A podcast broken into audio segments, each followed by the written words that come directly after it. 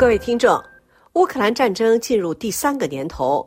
在乌克兰军队遭遇兵源短缺、弹药不足、防守部队士气低落的情况下，法国总统在宣布支持乌克兰对抗俄罗斯新举措的同时，表示不排除派遣地面部队的可能。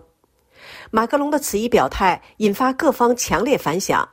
这是二月二十八日出版的绝大多数法国日报头版新闻焦点。各报分别对总统的此一表述进行了大量的报道和分析。《费加罗报》指出，巴黎的最新表态与北约成员国的谨慎态度形成鲜明对照。尽管俄乌战争爆发以来，西方国家一直支持乌克兰的抵抗行动，却力求避免与俄罗斯发生任何交战。马克龙的提议几乎遭到欧盟二十七国的一致否认，也遭到法国国内所有反对派的强烈批评。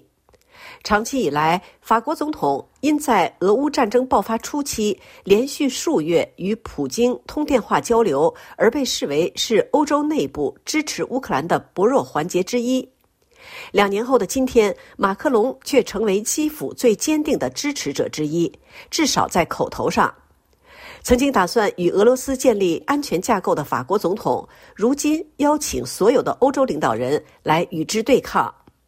该报分析认为，乌克兰军队在当地遭遇的困局、俄罗斯敌对行动的加剧、对乌援助计划在美国国会遇阻，以及特朗普可能重返白宫的前景，深刻地改变了爱丽舍宫的对俄政策。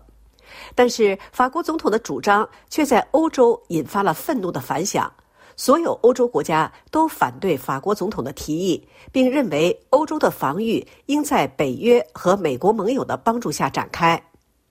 解放报突出关注各国的反响。克里姆林宫发言人周二严厉谴责法国总统的表态，指责马克龙试图对俄罗斯造成战略失败，同时警告说，西方国家应该意识到向乌克兰派遣部队绝对不符合他们的自身利益。西方国家也不认同法国总统的提议。欧洲和北美国家联盟的一名官员强调，北约没有任何计划向乌克兰派遣作战部队。德国总理舒尔茨确认，欧洲或北约国家不会向乌克兰派遣任何士兵。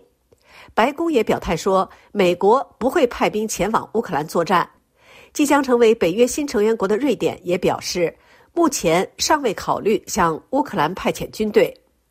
周二在布拉格会面的波兰和捷克总理确认，两国均没有考虑向乌克兰派遣军队。解放报社评指出，无论马克龙关于可能向乌克兰派遣地面部队的表述背后掩藏着怎样的意图，有一点不可否认的是，法国甚至欧洲的对俄立场正在发生变化。战争爆发两年后，抵抗行动的失利大概是主要原因，与纳瓦尔尼之死也不无关联。俄罗斯政权的残暴和极端主义日益显露，他不会在任何阻碍和诱惑下退却。面对法国遭遇的各种攻击，特别是网络攻击，马克龙最近意识到了这一点，并为此付出了代价。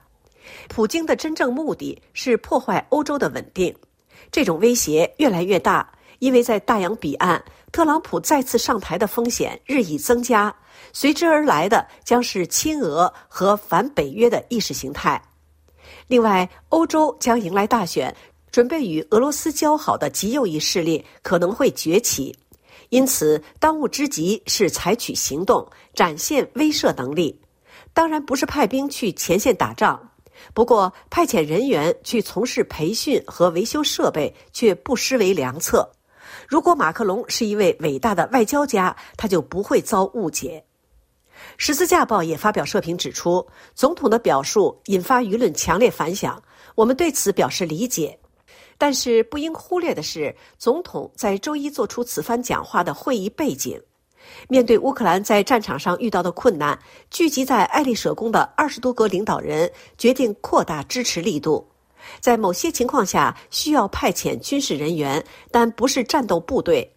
相关决定应由各国做出，而不是在北约或欧洲层面。主要目的是既帮助乌克兰，也加大战胜俄罗斯的机会，因为各方一致认为，俄罗斯的入侵行为对欧洲国家安全构成威胁。无论如何，一场辩论已经开启，各方可以进一步阐述立场。法国也必须严肃地讨论这个问题，因为这事关在与一个日益敌对的大国的对抗中迈出重要一步的大事。